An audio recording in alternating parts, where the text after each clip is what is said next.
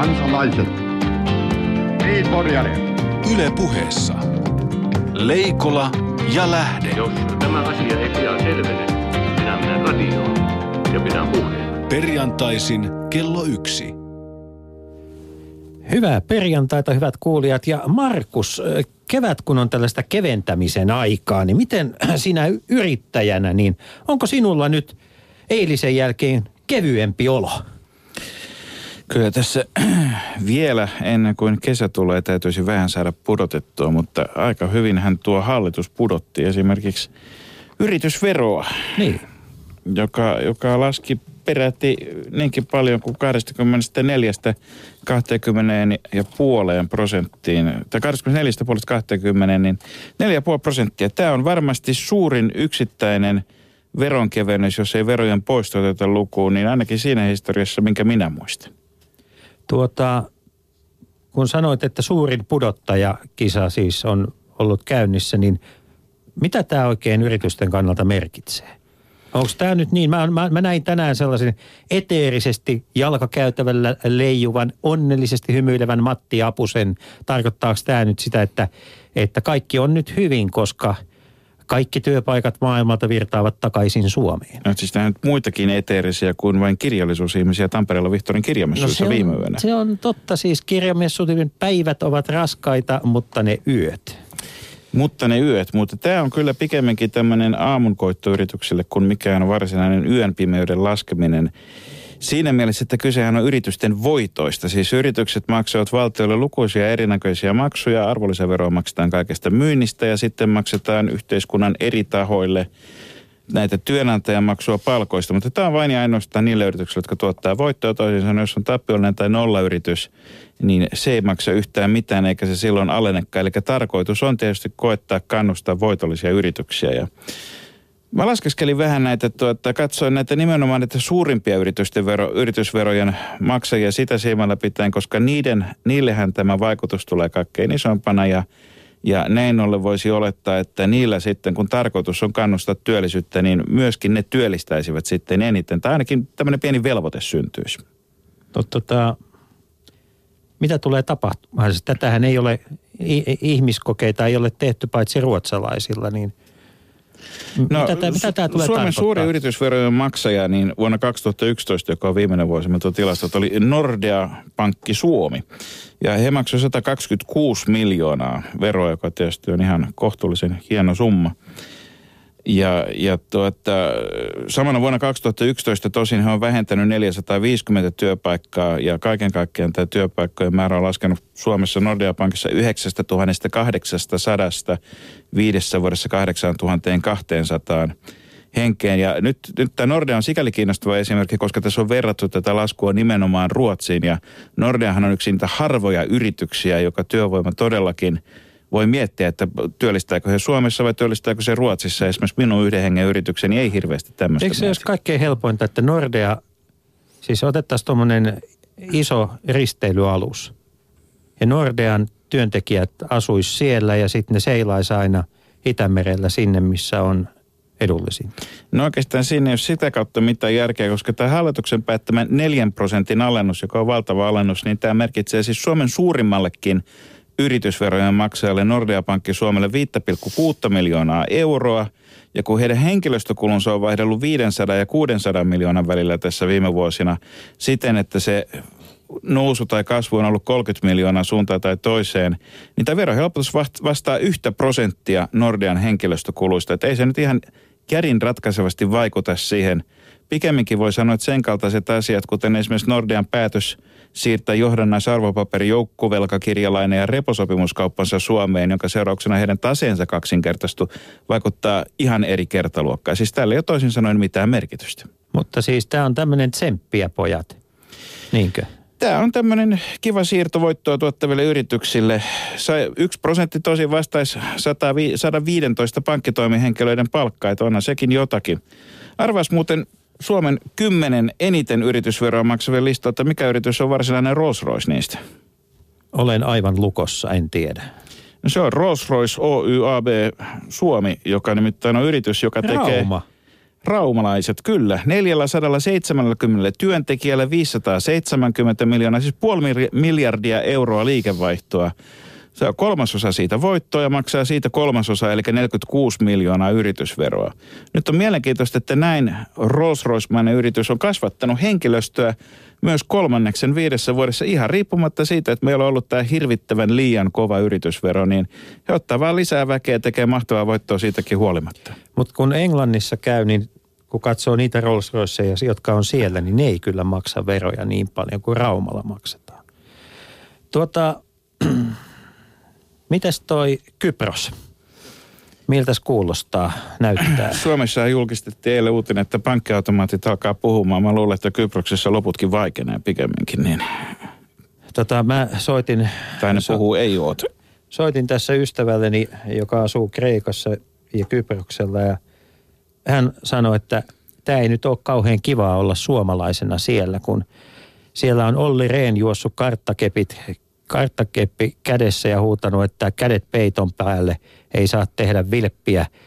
Ja sitten nyt siellä kerrotaan uutisissa, miten Suomen hallituksen ministeri on tehnyt kuititonta, äh, kuititonta urakkaa teettänyt. Nämä on varmaan näitä globalisaation inhottavia sivuvaikutuksia, että, että nämä kaikki perhosen siiven iskut ei lähde Amazonilta liikkeelle, että ne ristelee tuossa Suomen ja Välimeren välillä ihan – yhtä tiiviisti. Ja, ja, ja tota, se, mikä tässä Kyproksessa nyt eniten mietityttää, on se, että jos tarkoitus on todellakin saada rahanpesu kuriin, ja jos se on se ongelma siellä, kaikissa näissä eurokriisimaissa on pikkasen erilaiset ongelmat, niin tota, Irlannin kriisi on ihan erilainen kuin Portugali on erilainen kuin Kreikka eri kuin Kyproksen. Niin, niin tota, onko tämä se viesti näistä, tästä niin kuin eurooppalaisista arvoista niin kuin oikeusvaltiosta, että rätkästään kaikille tileille tämmöinen talletusvero, niin sillä me saadaan varmasti sitten tämä rahanpesukuriin. tämä logiikka ei ole ihan auennut mulle vielä.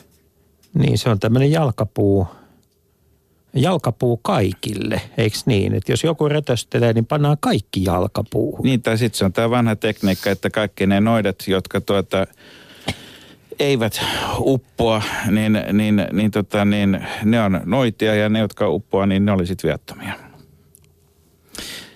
Mutta tota, tässähän on tällä viikolla, Jussi, tässä on ollut yksi merkittävä merkkipäivä, joka on näköjään lehdistöltä ja muulta medialta kokonaan huomaamatta. Nimittäin tämän kuun alussa tuli 30 vuotta siitä, kun kokonaan uusi puolue ilmestyi Saksan parlamenttiin, Die Grüne Vihreät, ja eilen 30 vuotta siitä, kun Suomessa vihreät tuli eduskuntaan.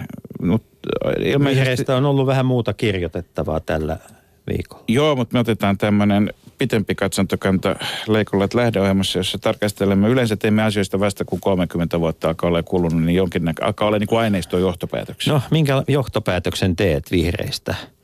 Onko se nyt uusi raikas tuulahdus suomalaiseen parlamentaris, no, parlamentaariseen käytäntöön? Tietysti nykyään 50 kutsutaan nuoreksi, niin miksei 30-vuotiaista puoluetta voisi kutsua nuoreksi, nuoreksi puolueeksi. Mutta jos vertaa tuohon Saksan tilanteeseen, jossa vihreät on aika lailla siis – semmoinen yleispuolue, ettei ole politiikan lohkoa, jolla he eivät profiloituisi, niin kyllä Suomessa tämä on edelleenkin, voi sanoa, että vihreät ei ole ympäristöpuolue, mutta kyllä se on niin kuin vihreiden esimerkiksi sosiaalipolitiikassa ja terveyspolitiikassa vähän kuuluu aina perustulosta muuta silleen, mutta kyllä se aika voimakkaasti painottuu edelleen näihin ihan samoihin asioihin kuin alku, alkupäässä. Ja isoja katvealueita on niin kuin politiikan kokonaisuuden kannalta. Mutta vihreydestä ja vihreyttä sivutaan varmasti myös viikon vieraamme kanssa.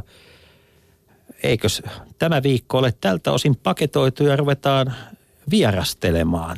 Niin, meillä on siis tänään vieraana henkilö, joka on yhtä aikaa luomutilallinen ja taiteilija ja suomalainen ja asuu myöskin Amerikassa. Kaikkea samalla kertaa. Yle puheessa. Perjantaisin kello. Leikola ja Lähde. Terve, Osmo. Terve vaan. Sä tulit sieltä, sä tuliko sä Siurasta tänään? Mä tulin sieltä Määkimien keskeltä, että sinne niin. jäi parisataa lammasta odottelemaan. Osmo Rauhala, montako lammasta siellä nyt on?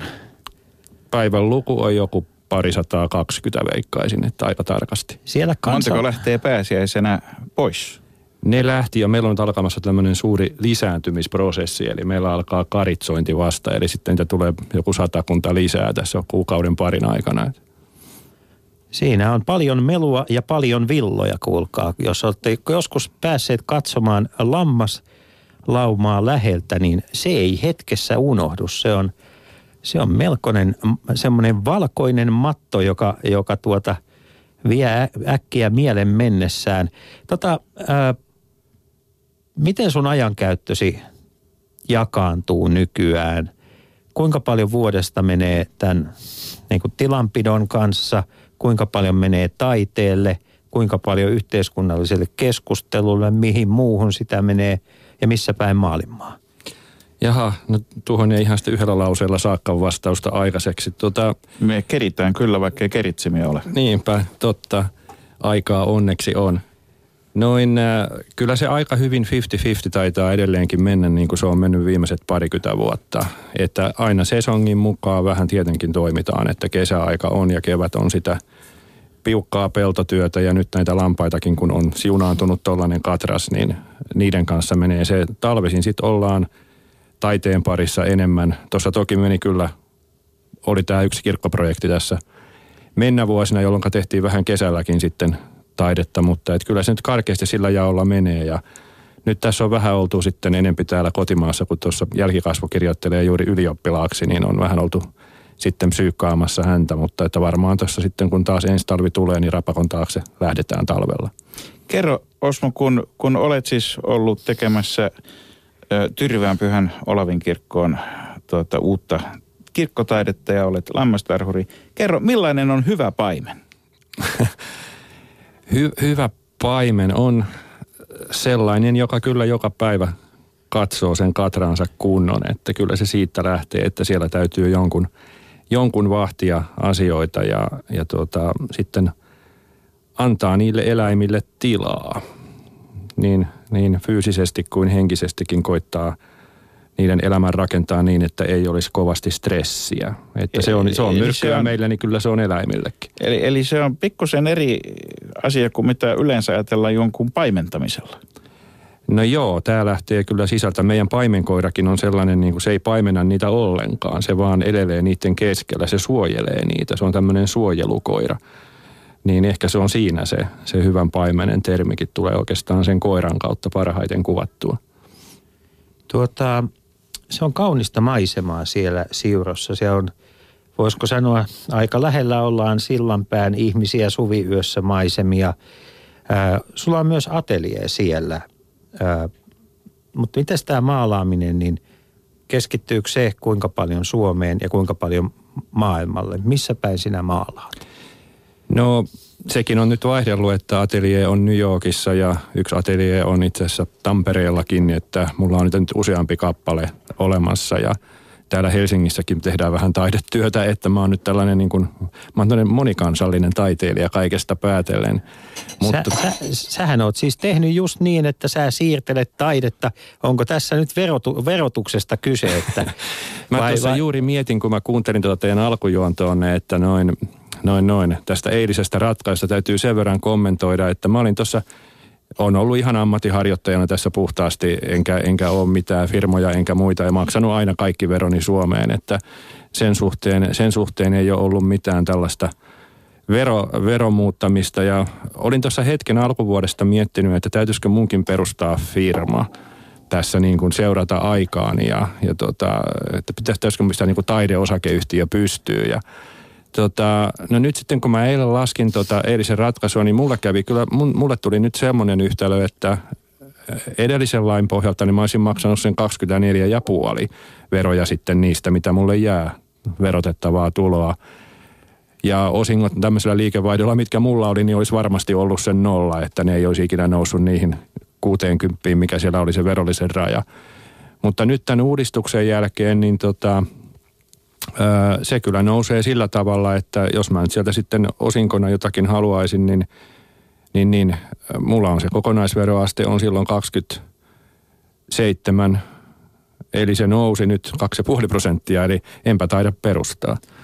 Mutta Tuota- se ei vaikuta myöskään millään lailla siihen, että ryhtyisitkö työllistämään ketään. Niin. No meillä on kyllä oikeasti, meillä on nyt semmoinen, mä tuossa ostin meidän kylän vanhan kansakoulun ja, ja tuota, itse asiassa tässä on... Tervetuloa kerhoon. Niinpä. Halusin pelastaa sen rakennuksen ja itse asiassa me ollaan nyt kyllä, meillä on semmoinen laajennusprojekti meneillään, että mä tässä taidan jopa työllistää tulevina vuosina jopa parikin ihmistä. Että nyt mä oon tietysti tässä rakentamisvaiheessa työllistänyt jo useita, mutta että se nyt ei liity kyllä tähän firmaan sikäli yhtään mihinkään. Että Ihan kun näin, jos saa vinkin kaverille antaa, niin pyydä sitten siitä oviremontista se kuitti. tuota, nimittäin sä olet, sä, äh, sä olet suomalaiseksi taiteilijaksi kummajainen, koska ensinnäkin sä olet opiskellut ihan vääriä asioita. Se sujuvuus, joka tuossa äsken tuli näissä luvuissa ja rosenteissa, niin se, se, oli, se johtaa, taitaa johtaa sinne Turkuun.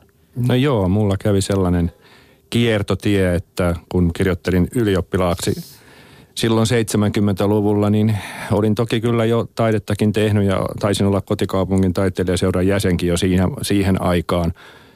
Mutta siinä sitten vähän kohtalo puuttu peliin, kun isäni kuoli ja tota, en sitten voinut lähteäkään sinne Ateneumin pääsykokeisiin, vaan pistin papereita sitten muutamiin yliopistoihin, joihinka siihen aikaan pääsi vielä sitten, jos oli kirjoittanut hyvät numerot, kun mullakin nyt sattui sitten sellaiset olemaan. Ja opiskelin sitten sen nelisen vuotta, olin Turun kauppakorkeakoulussa ja yliopistossa historiaa lukemassa. Eli, eli itse asiassa mä pääsin kahteenkin paikkaan siellä Turussa. Ja, mutta täytyy myöntää, että siellä kauppakorkeassa oli kyllä ihan hauskaa.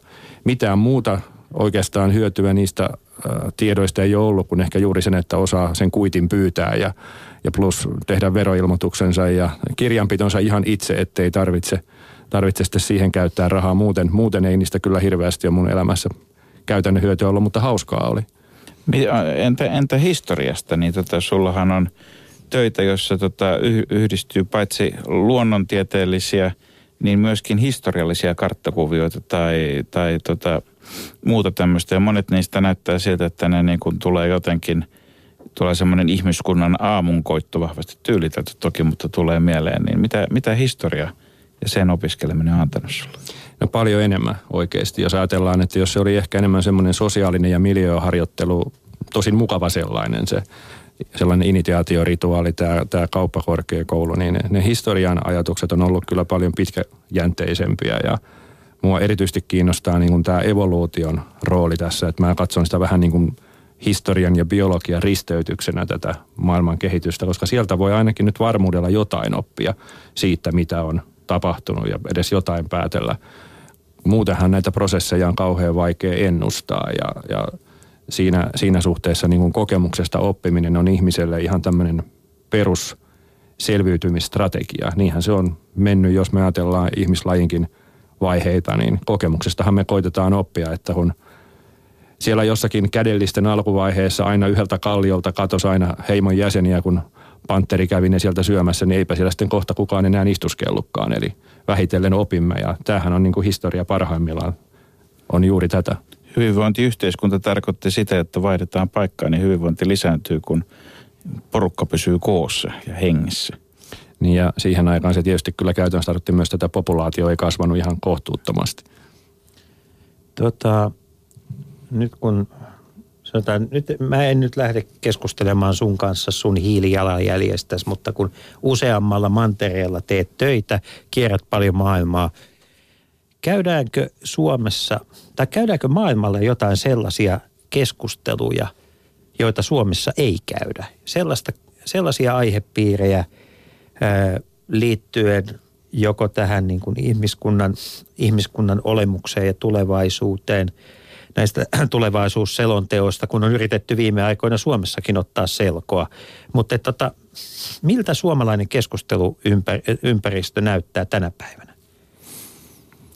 No nyt tietysti toi, tämä päivä tarkoittaa, että pitäisi verrata sitä johonkin muuhun päivään.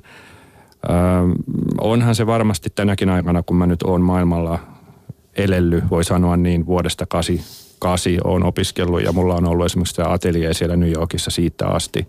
Nyt siis jo mitä, 25 vuotta, että onhan se nyt jo... Tulee ihan tasavuosi. Niin, muuten tulikin ihan on tarkalleen neljännesvuosista täyteen.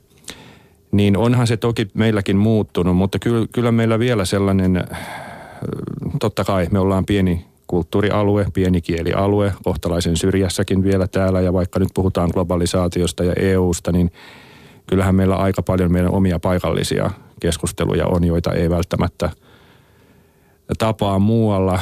Ö, No hyvä esimerkki nyt tässä esimerkiksi kuinka äh, esimerkiksi jos mä otan sieltä rapakon takaa, niin muistatte varmaan tässä joitakin vuosia sitten Al Gore kiersi tämän leffansa kanssa Inconvenient Truth maailmaa ja toki siitä meilläkin käytiin keskusteluita, mutta lähinnä nyt ehkä enemmän sitten siinä sävyssä, että paljonko tämä nyt sitten rasittaa yritysten kilpailukykyä. Ö, siellä päin se toimii vähän eri tavalla.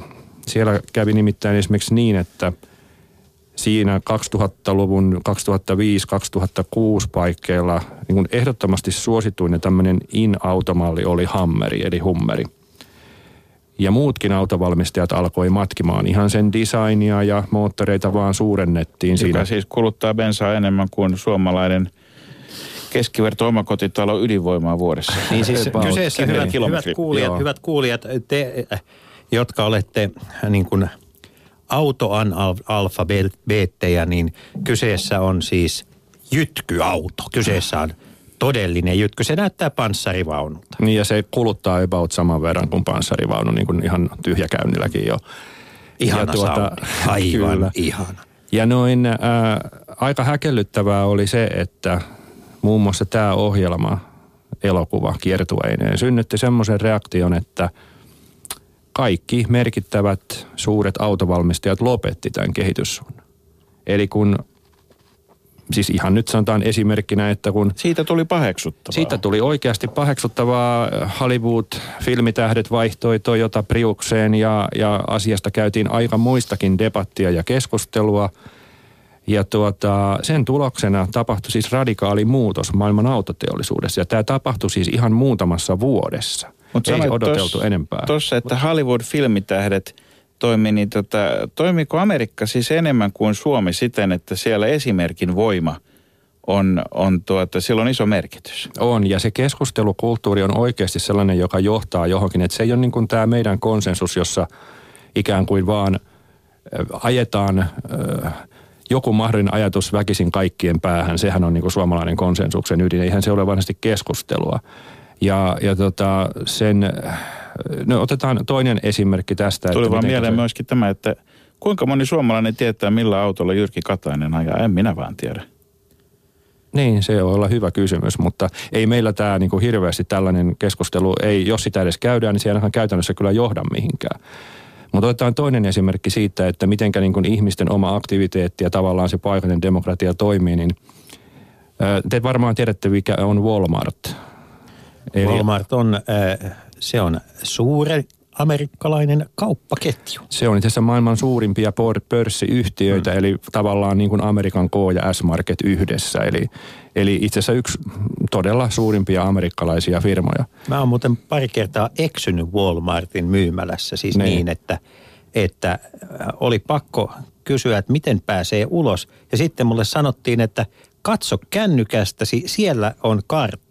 Että se on siis navigaattori siellä Walmartin hyllyjen välissä, että sä löydät sieltä ulos. About, tätä luokkaa se on.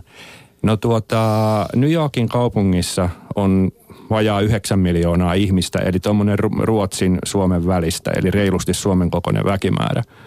Sanokaapas montako Walmartia New Yorkin kaupungin alueella on. Ja ruokkimassa sitä noin kah- 8,8 miljoonaa ihmistä. Nyt panit kyllä pahan, jos sanon, että tota, enemmän niitä on kuin Stockmanneja ja Stockmanne on puolisen tusinaa Suomessa. Minä sanon, että niitä on vähemmän kuin Stockmanneja. No, J on oikealla jäljellä. Niitä on nyt tasan nolla. Kyllä.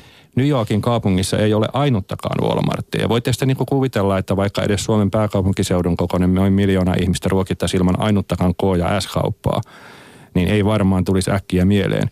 No, Meillä se- oli tämmöinen vaihe, mutta siitä on aika pitkä aika. Mutta Niin, mutta- ilman ensimmäistäkään T-kauppaa, koska T-kauppa, tuko meni nurin. Niin, mutta tämä pointti on tässä se, että siis kyseessä on, on maailman suurimpia pörssiyhtiöitä ja se ei saa ainuttakaan myymäläpaikkaa ma- oman kotimaansa suurimpaan kaupunkiin. Ja syy on se, että... Kyllä ka- pitäisi vähän seurustella poliitikkojen kanssa Niinpä. ja kaavoittajien kanssa ahkerammin. Äläpä muuta sano. Eli miten ne eivät pysty korruptoimaan New Yorkissa. Tulee apuun Toivo Sukari. Hmm. Ja syy on se, että kaavoituksesta siellä päättää nämä kaupungin osavaltuustot.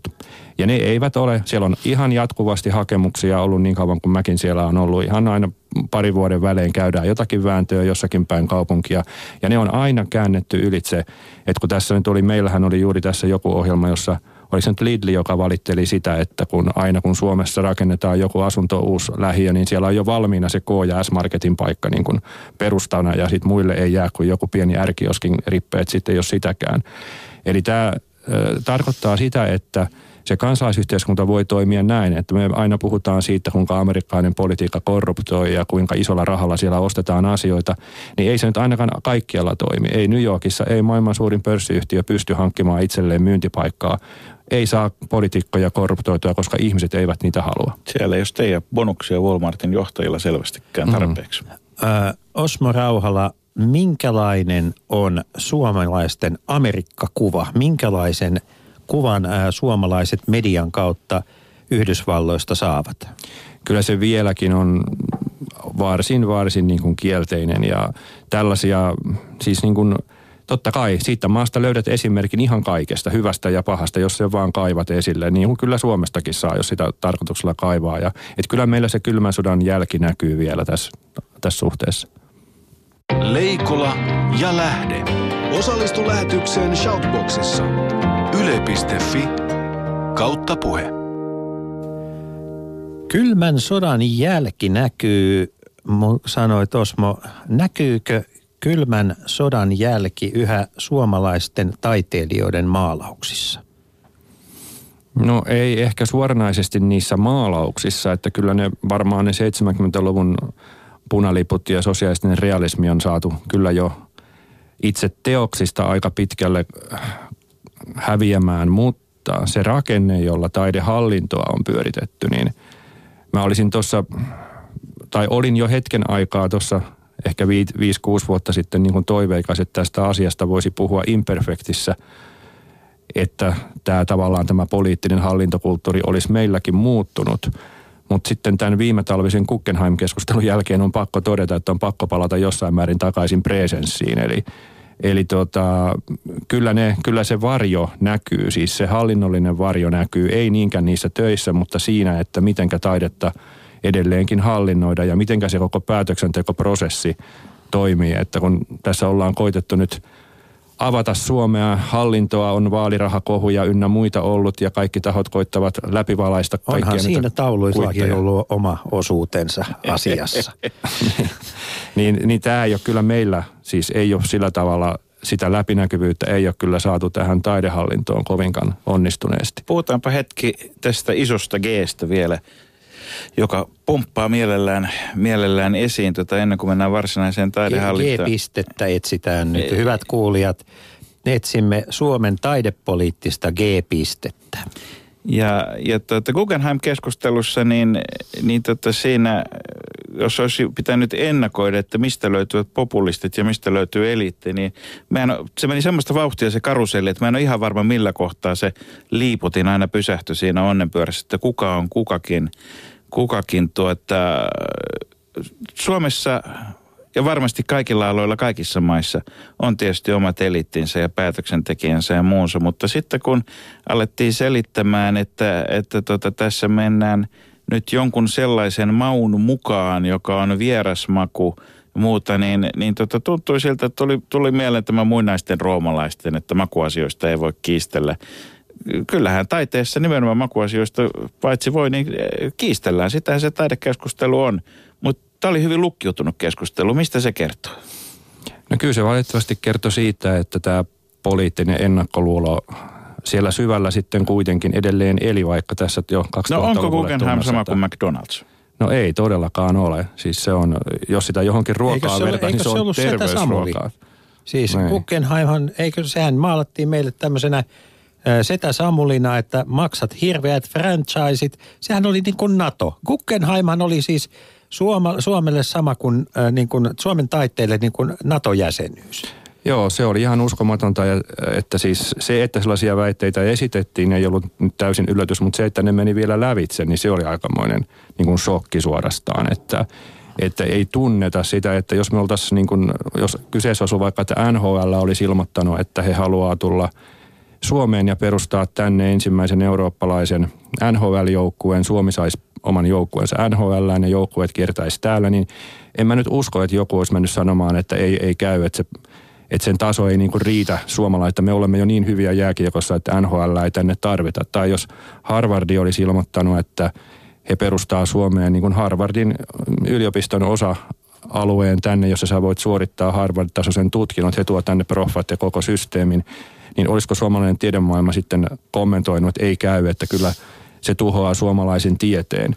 Ja Onko se, meillä ta- ihan realistinen käsitys siitä, että mitä kansainvälisyys on kulttuurissa, siis merkityksellä, että se on todella avointa vuorovaikutusta ja sitä ei voi oikein kahlehtia ja hallita siis siten, että me kerromme mitä me viemme muualle ja that's it. Se juuri on ollut se meidän, sanotaan tämä ehkä syrjäinen sijainti on ja pieni kielialue ynnä muu on alun pitää jo synnyttänyt sen tilanteen, että meillä on ollut tämmöinen pyrkimys, että me, me viemme maailmalle sitä, mitä me itse haluamme, emmekä sitä, mitä maailma haluaa. Ja, ja tuota, tällaisia meidän alan toimijoissa on, jos puhutaan kansainvälisesti arvostetuimmista, niin siellä on tämä kolmikko, Guggenheim, MoMA ja Tate Modern Lontoossa. Kuka tahansa näistä kolmesta olisi niin kuin Suomelle lottovoitto, jos me saataisiin niin kuin suora yhteys heihin. Maailmassa on 55 000 taidemuseota, jotka esittää nykytaidetta. Niistä niin kuin ammatillisesti arvostettuja on vain kourallinen ja niiden, niiden huippu on tämä kolmikko se, että me päästäisiin näinkin syrjäisestä paikasta suoraan tavallaan saataisiin se niin kuin omaan rantaan tähän, niin olisi todella merkittävä etuoikeus. Sehän on silta, joka toimii molempiin suuntiin, paitsi että se tuo tänne huippunäyttelyitä, se myös vie täältä huippunäyttelyitä ihan eri tavalla kuin jos meillä ei ole sitä sillanpääasemaa. Ja kyllä tämän niin kuin jokainen ammatillisesti taidetta tunteva kansainvälisestikin – asioita seuraava on niin kuin kärryllä, mutta meillähän tämä ongelma oli se, että tämä olisi tullut nyt tavallaan tämän aika suljetun ja pitkään hallinnassa olleen valtapiirin ulkopuolelta. Se olisi tuonut vaihtoehdon tähän maahan. Ja sitä vaihtoehtoa ei haluttu eikä, eikä uskallettu ottaa vastaan, koska tämä taiteen valtapiiri pelkäsi, että aha, nyt tänne tulee joku museo, joka näyttääkin, kuinka tämä homma oikeasti hoidetaan. Ja silloin heidän tekemisensä saattaa joutua outoon valoon. Marshall McLuhan, merkittävä amerikkalainen kulttuuritutkija, 60-luvulla sanoi, että media is the message, eli, eli tuota, väline on viesti, niin mikä osuus tässä oli sitten sillä, että musiikin sävyjen kuuntelemiseen vaikutti se, että paikalla oli myöskin pianisti, joka oli helppo ampua, toisin sanoen Janne, Janne Gallenkallella Sireen puuhamiehen alkaessaan puhua Gutenbergiläisistä galakseista ja muista, niin, niin tuota, herätti sellaisia mielikuvia, jotka eivät välttämättä ole omiaan viemään hanketta eteenpäin? No hän, hän joutui tämän saman, sanotaan niin kuin tämmöisen henkisen äh, poliittisen oligarkian uhriksi. Hän joutui niin kuin hyökkäyksien kohteeksi jo heti, kun hän haki Suomeen. Sehän tuli jo siitä, että hän tuli kanssa systeemin ulkopuolelta. Hän ei ollut tavallaan niin kuin saanut sitä virallista kalibrointia täällä Suomen taidekentällä. Hän oli ulkomailla – kunnostautunut ja, ja koulutuksensa saanut ammattilainen ja todella huippusellainen, kun hän haki Tampereelle. Hän, hänen niin kuin ansioluettelonsa revittiin ihan, ihan niin kuin perusteettomasti. Sama jatkui, kun hän haki Helsinkiin. Tämä oli vain jatkumoa sille. Nyt hän oli vaan esikuvana tai tavallaan keulakuvana tällaiselle todella merkittävälle vaihtoehdolle, joka olisi muuttanut meidän kuvataiteen rakennetta. Ja tämä oli ihan silkkaa muutosvastarintaa, jonka uhriksi hän joutui täysin ihan vastoin niin kuin omia, omia tekemisiään. Että kyllähän en mä nyt muista, että Suomessa olisi ketään filosofian tohtoria sillä tavalla riepoteltu kuin nyt vaikka tämän Yleisradion Strada-ohjelma käsitteli häntä. Se oli että, ennen himasta, kun niin. Kalle Kalla Sireen oli rankinglistojen kärjessä Joo, Hima, Himanenkin on sentään saanut vielä huomattavasti isimpiä kohtelua kuin, kuin tuota Kallen Kallela Sireen tässä kohtaa. Hyvät ystävät, äänessä on siis kuvataiteilija, ajattelija, yhteiskunnallinen keskustelija Osmo Rauhala. Luen seuraavaksi pienen katkelman ö, Jouni Tervon kirjoittamasta teoksesta Osmo Rauhala tapaus. Jos ei tullut apurahoja, ei tullut myöskään valtion taideostoja tai uusia museonäyttelyitä kotimaassa.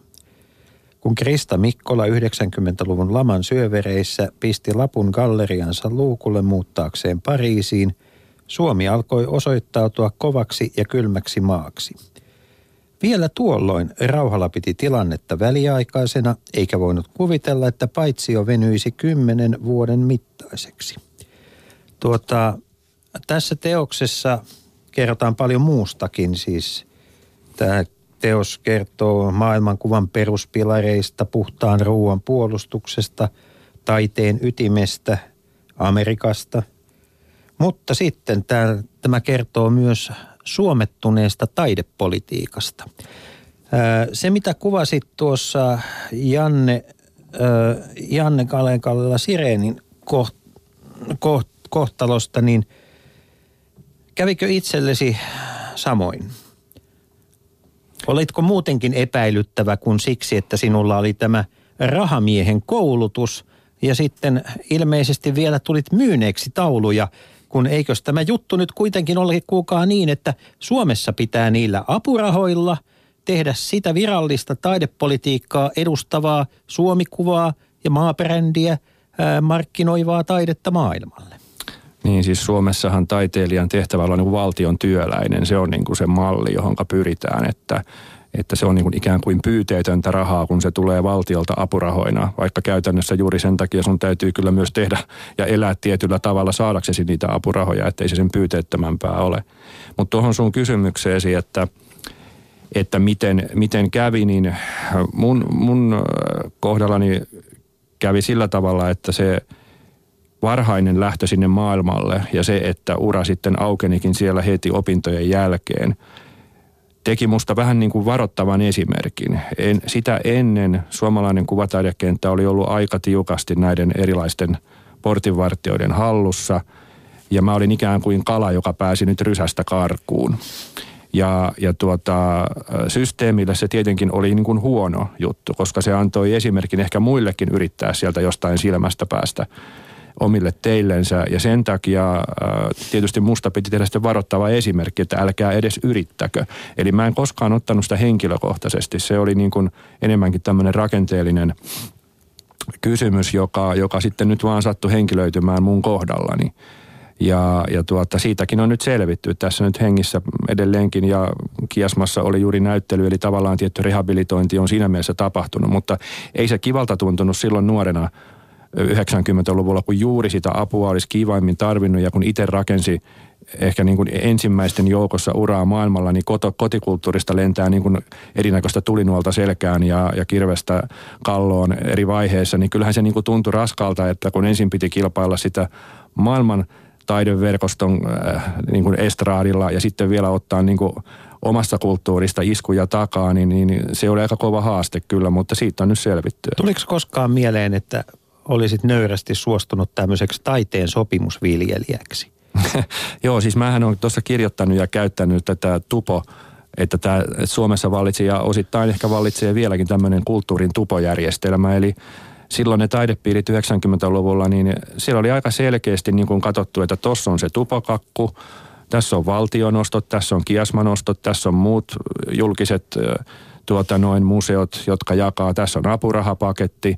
No jos siitä ei sitten sillä kierroksella kaikille luottotaiteilijoille oikein riittänyt, niin sitten oli vielä niitä säätiöiden jakamia tukia, joissa nämä samat henkilöt istuivat sitten neuvonantajina tai hallituksen jäseninä. Ja näin se kakku niin kuin saatiin aina sulassa sovussa jaettua niin, että tietyt tahot sen sai ja systeemi oppi sen hyvin nopeasti. Just tuossa alussa, kun aloitettiin, että mitä tämä historia on opettanut, niin evoluutio on kyllä opettanut taiteilijoille myös sen, että miten pitää toimia, jotta saa toimeentulonsa. Ja aika keskeinen osa siinä oli se, että tätä järjestelmää ei saanut arvostella. Ne muutamat, jotka sen teki, teilattiin niin voimakkaasti ja näkyvästi, että se opetti kyllä muut sitten olemaan hiljaa ja tietämään, että mistä se leipäpuu löytyy. Kaikissa tämmöisissä maailmoissa tai piireissä, joissa on kova ja ankara kilpailu, siis tulijoita ja pyrkijöitä pääsemään apajille on huomattavasti enemmän kuin – kuin mitä on sitten mannaa jaettavana. Ja joissa arvostelu- ja arviointiperiaatteet on kvalitatiivisia, eli viime kädessä ei tarkkaan mitattavia. Niin ei mahdu Exceliin. Ei mahdu Excelin. Kaikissa niissähän käytetään, käytetään valtaa aina viime kädessä ja kaikissa niissä on portinvartijoita myös. Tyypilli, tieteessä on ihan sama juttu. Taiteessa tyypillisesti se koostuu sitten näistä lautakunnista ja mediakriitikoista ja myöskin, myöskin kustantajista, julkaisijoista tai galleristeista kuvataiteen tapauksessa. Mikä tekee kuvataiteesta sitten niin erityisen kentän, että, että siinä sinun sanomasi mukaan tämä tilanne on ikään kuin jatkunut paljon yliaikaisemmaksi, niin kun siis... muuten Suomi on 25 vuodessa vapautunut ja kehittynyt ja keskustelevampi ja avoimemmin kilpailevampi. Niin, koska siis mä kysyn vaan, koska mä en ole kuullut kukaan puhetta suomettuneesta klassisesta taidemusiikista. Joo, nimenomaan tässä siis ta, musiikki ensinnäkin selvisi tästä kaiken kaikkiaan jo sodan jälkeen pienemmin vaurioin. Varsinkaan klassinen musiikki ei lähtenyt siihen poliittiseen vaiheeseen niin voimakkaasti. Ehkä se klassinen traditio antoi sitten kuitenkin ihmisille tekemistä ja mahdollisuuden matkustella ja taite, varsinkin muusikot ne esittävinä taiteilijoina kiersi paremmin maailmaan, oli paremmin kärryllä vähän mitä muuallakin tapahtuu, kun taas ehkä kuvataiteilijat pysyvät aika tiukasti Eli täällä. Eli sitä venttileerausta Suomen rajojen yli on ollut enemmän muilla alueilla? Joo, siis tässä suhteessa kyllä ainakin, ainakin musiikkiin verrattuna se ero on ollut, oli silloin selvä 60-70-luvuilla. Ja, ja tuota, sitten ilmeisesti musiikissa sitten ehkä se, sen luonnekin on ollut hiukan erilainen esittävänä taiteena. Kuvataide jäi se tähän sanotaan niin kuin poliittiseen bunkkeriin syvemmälle. Ehkä se oli myös vähän marginaalisempi siinä mielessä, että sinne oli helppo syntyä tämmöinen hovi. Ja niin kuin juuri tuossa äsken totesit, se avainsana oli tämä, että kun ei ole näitä laadullisia mittareita selvästi, niin kuin urheilussa, kun joku heittää sitä keihästä sen 90 metriä, niin se on olympiakoneessa, eikä siihen auta mitään, vaikka urheilupomot tykkäisi sen No kyllä tuosta että... olisi on aika monenlaisia käsityksiä, että kyllä sielläkin on venkoiltu ja sanottu, että joo joo, mutta ei lentänyt Saarijärvellä keppi. No niin. No sanotaan nyt niin, että, että varmasti jos sielläkin pystytään subjektiivisia tekemään, niin taiteessa se on paljon paljon helpompaa jättää vaikka se olympiavoittaja sitten kotikoneeseen. Leikola ja Lähde. Yle Puhe. Jotta me emme kansallisesti täysin traumatisoidu, niin Osmo, sopiiko, että ei keskustella nyt kuitenkaan yleisurheilusta ihan näin niin kuin eikä lapset, eikä lapset, ei, mutta eikä lapsetkin, eikä lapsetkin ovat nyt kuitenkin tuota radiovastaanotinten äärellä. Tuota, Eikö hiihto olisi vaarallisempaa tässä? Hormonasti. Mun sauva katkesi. Tuota, tuota, tuota, äh, mun kysymykseni kuuluu, että mitäs Suomen sitten pitäisi tehdä? Mitä meidän pitäisi, nyt jos, jos saisit äh, piirtää meille kansallisen taidehierarkian – niin, miten, te... miten läpinäkyvyyttä, keskustelua ja erilaisten kukkien kukintaa saisi? Erilaiset gukkit gukkimaan. No siinähän nyt olisi ollut jo heti yksi ratkaisu on se, että olisi tullut toinen vahva museo jo Suomeen. Se olisi jo iso asia, että olisi edes kaksi auktoriteettia. Siis tämähän on ihan totta, että tämmöisessä subjektiivisella alalla kuin taide, niin aina – tietyn museon, tietyn median ympärille syntyy oma valtapiirinsä. Se, se toimii täysin näin Berliinissä, Lontoossa, New Yorkissa, missä tahansa. Mutta kun näissä paikoissa sattuu nyt olemaan niitä auktoriteetteja puolen tusinaa tai jopa 20, jopa niinkin pieni maa kuin Hollanti. Siellä on puolen tusinaa isoa museota, neljä valtalehteä, monta taidelehteä. Näiden kaikkien ympärillä on se oma tavallaan niin kuin se oma mafiansa, joka kieltämättä toimii aika diktatorisesti. Mutta kun näitä portteja on siis toista kymmentä, niin taiteilijan näkökulmasta se sillä hetkellä vaikuttaa niin kuin mosaiikkimaiselta se rakenne. Se ei ole tämmöinen selitteinen pyramidi, jossa on vaan yksi alakäytävä jossakin, vaan se on mosaiikkinen paikka, jos ei toi porukka mua hyväksy, niin toi toinen hyväksy. Eli kaiken avain olisi se, että Suomeen pitäisi saada useita eri meidän alan, siis kuvataidealan auktoriteettia ja toimijoita. Nyt on kaikki, 90 prosenttia tulee lähestulkoon resursseista – julkisista varoista. Nyt kun tässä näin pienellä piirillä ollaan, kun mäkin voin tunnustaa, että mä oon The Friends of Moman jäsen, siis ja säkin. kuulun siihen no he, pienen ystäväpiiriin. Mm. Kas, nyt on, vä, nyt on, tämä on salaliitto, koska äh, löytyy se täältä minunkin lompuukistani. tuota, Miten tämä Osmo, nämä asiat on järjestetty muissa Pohjoismaissa? Onko muissa Pohjoismaissa samat ongelmat? Kun, tämä on tietysti hienoa aina verrata niin kuin Amerikka tai Englanti tai Berliinin ympäristöön. Mutta, miten, Mutta se on miten? evoluutionkin kannalta hyvin kasvattavaa verrata. On, on, mutta, että, mutta tota, No kyllä Pohjoismaissa on vähän samoja ongelmia, että toki Tanska on edellä. Tanska on niin kuvataidemaana maana varmaan Pohjoismaista vahvin. Tukholmastakin löytyy sentään Moderna Museetit, jonka johto on ollut Tate Modernin johtajana ja sillä tavalla, että sieltä niin kuin löytyy enemmän sitä, mutta kyllä taas niin kuin Ruotsi on sitten meitä lähempänä. Että jossain määrin tämä on, on skandinaavinenkin ongelma. Ingmar Bergman, jonka varmaan molemmat tiedätte hyvin, niin hän vielä tässä viimeisissä haastatteluissaan ennen kuolemaansa niin vertasi ruotsalaista kulttuuriilmapiiriä maan kulttuurivallankumoukseen, koska hän koki sen niin ahdistavana huolimatta siitä, että hänellä itsellään oli kuitenkin aika melkoinen kansainvälinen ura, niin ei sitä hänelle oikein annettu siinä kotimaassa anteeksi missään vaiheessa, vaikka hän oli SDPn sikäläisen demaripuolueen jäsen, mutta kun hän oli tällainen pappisperheessä syntynyt demari, niin häntä pidettiin liian oikeistolaisena ja sitä ei annettu hänelle anteeksi koko siinä aikana. Ja hän otti aika tiukankin kannan tässä suhteessa. Mutta meillä on periaatteessa niin useilla kulttuurialoilla on siis sillä lailla hyvin samantyyppinen rakenne, että siellä on, tuota, on kaupallisia markkinoita. Suomessa on 10-15 kirjailijaa, jotka voivat elää kirjoittamalla ja sitten on apurahajärjestelmä, jolla pidetään huoli, että syntyy kansallista kulttuuria. Musiikissa on sitten jo kuukausipalkkaisia – muusikkoja kohtuu paljon, niin sitten on tietysti myöskin hyvin paljon puhtaasti kaupallisempaa, viihteellisempää toimintaa. Mutta tekeekö kuvataiteesta täysin omanlaisensa se, että siellä on niinku tietyt taatut ostot olemassa. Jos mä ajattelisin, että kirjallisuudessa olisi valtion kustantamo, joka niinku sitoutuisi kustantamaan tietyn määrän teoksia. Niin tota, mutta tieto... sellaisia, jotka eivät myy. Niin, tai siis ihan riippumatta siitä, myykö ne tai ei no, myy. kun ne, jotka myy, on epäilyttäviä. Niin, niin tota, tekeekö onko tämä, tämä tuota, ikään kuin, onko se se asia, joka tekee kuvataiteesta erilaisen kentän? No siinä on just tämä, tämä valtion työläisen niin kuin rooli on jäänyt sinne paljon voimakkaammin. Se oli ehkä niin pienen joukon mahdollista pitää se arvomaailmakin omissa hyppysissään ja sen takia se ei hengittänyt ulospäin. Siksi oikeastaan tämä kansainvälistyminen olisi ainoa keino, jolla me voitaisiin kalibroida tätä ja verrata tätä Suomen kuvataiteen todellista tilaa, katsoa kuinka se pärjää siellä maailmalla. Siellä me nähdään, että onko nämä vaan kansallisia kehäpäätelmiä. Ja, ja sitä kauttahan tämä nykyinen järjestelmä on juuri syntynyt, että oikeastaan sitä yksityistä kulutusta ei meillä juurikaan ole.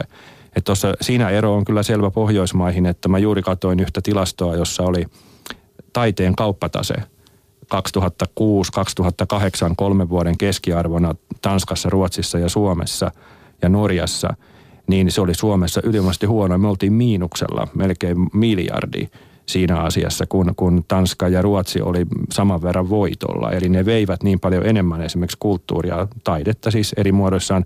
Toki kevyt musiikki on kova bisnes Ruotsissa, Mut mitä niin se ei ole meillä. Että, niin on designkin, että kyllä, kyllä meillä juuri tämä on yksi iso ongelma. Tässä tullaan taas siihen, että kun ei ole edes sitä yksityistä vaihtoehtoa tässä maassa, että kaikki resurssit lähestulkoon tulevat julkiselta puolelta, kaupungeilta, valtiolta, näiltä julkissäätiöiltä, ja niistä on päättämässä tämä sama hyvä veli- tai siskojoukko. No kenen pitäisi päättää sitä, koska ainahan joku käyttää valtaa ja päättää. Ja yleensä nämä keskustelut menee sitä kautta, että poliitikot sanoivat, että me voitaisiin tulla päättämään. On, on tuota, esimerkiksi Kajaanissa on kaupunginteatterin niin tota, hallinto, sitä ollaan politisoimassa vahvasti puoluepolitiikkaan. Perussuomalaisten varapuheenjohtaja Vesamatti Saarakkala on esittänyt, että tuota, Kiasman pitäisi säätiöittää todennäköisesti – tai ei säätiöittää, vaan yksityistä ja, ja, ja tuota, poliitikot käyttää hanakasti puheenvuoroja. Sitten taiteilijat on sitä mieltä, että taiteilijajärjestöjen pitäisi taiteilijoiden keskenään niin tota vaan päättää. Niin tota, mutta kenen sitten pitäisi, kenelle tämä valta pitäisi antaa? No se on vähän samanlainen ongelma kuin, kuin toi valio tai joku vastaava ruoan keskittynyt järjestelmä, että kun se sotien jälkeen valtio tuki ruoan jalostusta, niin sinne syntyi yksi iso monopoli. Ja vaikka se nyt on joku muu yhtiömuoto tänä päivänä, niin on kauhean vaikea kasvaa siihen rinnalle muuta.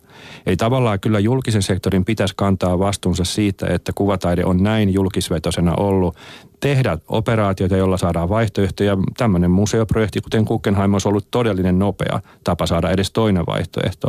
Sitten auttaa yksityistä kulutusta.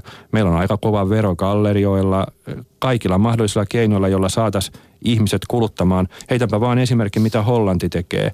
Kun siellä sä otat e- esilainan ensimmäistä asuntoasi varten, siis tämmöisen arava valtiorahoitteisen lainan, sä saat käyttää osan siitä taidehankintoihin. Siellä Pitäisikö- kasvatetaan, koulu, koulutetaan nuorista perheistä jo taiteen keräilijöitä, eli ne voi vaikka jättää 10 000 euroa tai 5 000 euroa siitä lainasta taidehankintoihin ja saavat sitä varten korkotukilainan.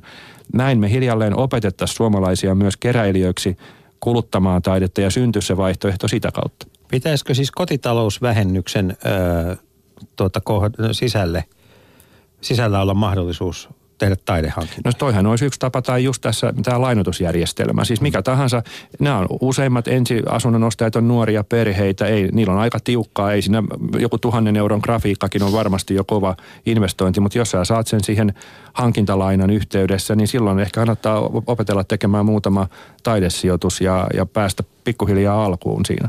Nyt kuulkaa siellä valtiovarainministeriössä, kun on valitettu sitä tässä viimeisen vuorokauden aikana, että ei ihan tarkkaan ole kerrottu, että mitä nämä päätökset kehysriihestä pitävät sisällä, niin teidän on mahdollisuus kirjoittaa sinne vielä Osmo Rauhalan esitys sisään. Ja sitä paitsi kun se on kehysriihi, niin hankitaan nyt jotain sinne kehysten sisään. Mutta tota, äh, makuasioista toisiin makuasioihin. Äh, luomutuotannon asema Suomessa, se on asia, josta sinulla on tällaista, voi sanoa, että kädet savessa kokemusta pitkältä aikaa. Ja tietysti siinäkin seuraat sitä, että mitä maailmalla tapahtuu, mitä meillä. Hypätään äh, taiteen makuasioista ruoan maku- ja laatuasioihin. Min, miltä Suomen äh, ruokapolitiikka tänä päivänä näyttää? No se on kyllä edelleenkin aika surullista. Mua niin kuin hämmästyttää se, että me mainostamme ja osin tiedämmekin tutkitusti, että meillä pitäisi olla maailman parhaat ruoan raaka-aineet. Tämähän on jatkuvasti esillä ja nytkin jotain tutkimuksia on ollut sen puolesta, että näin olisi.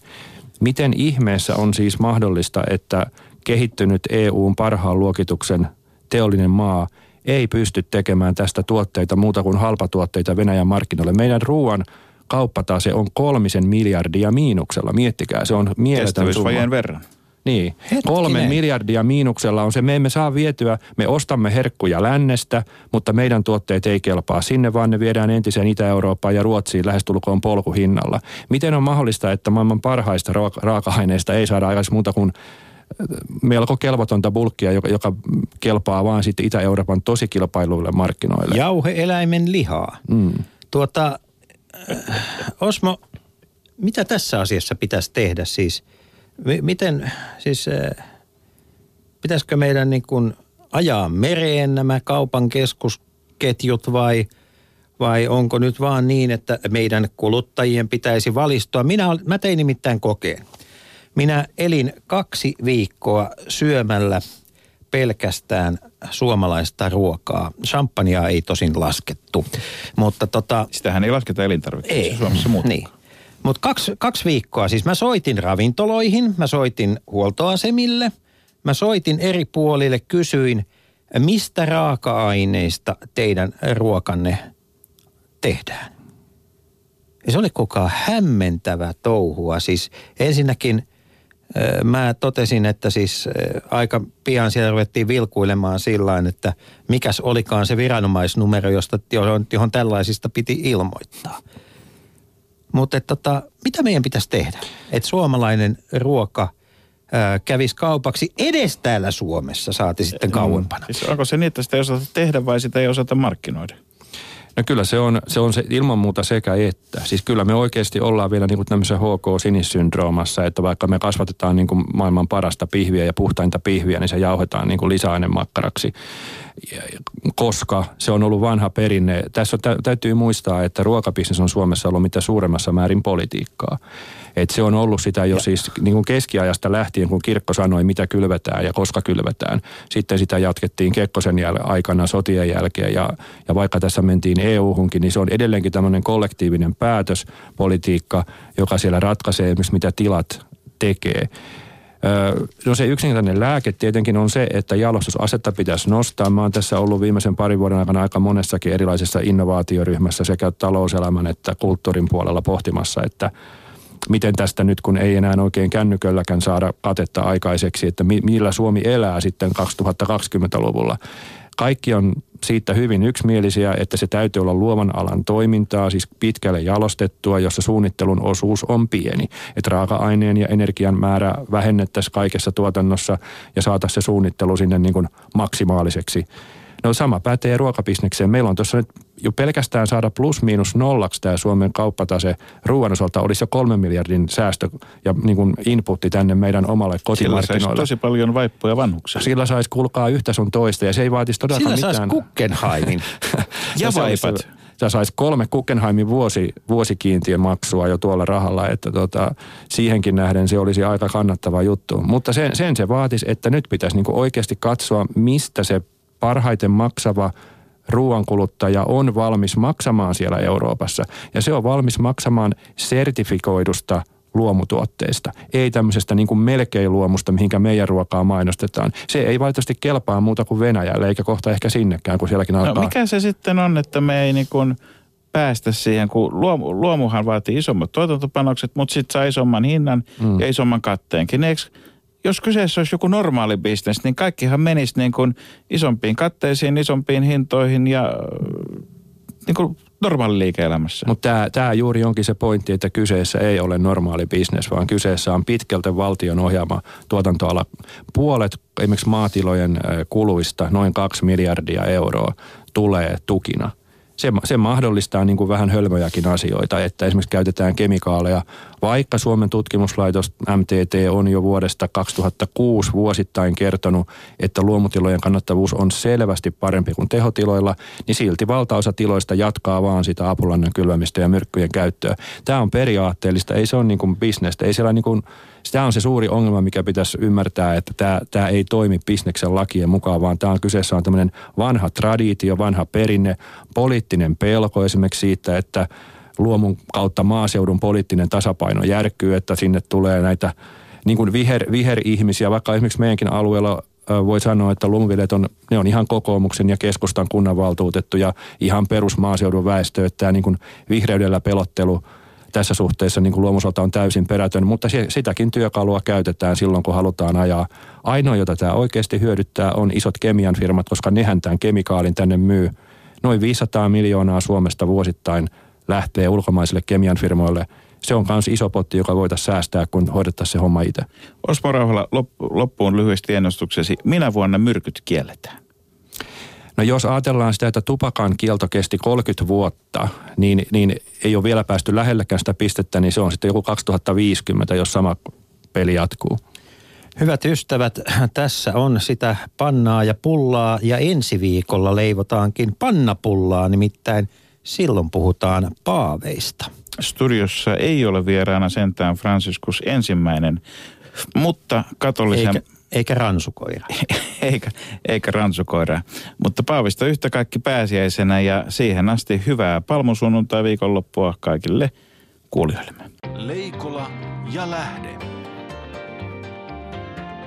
Yle.fi kautta puhe.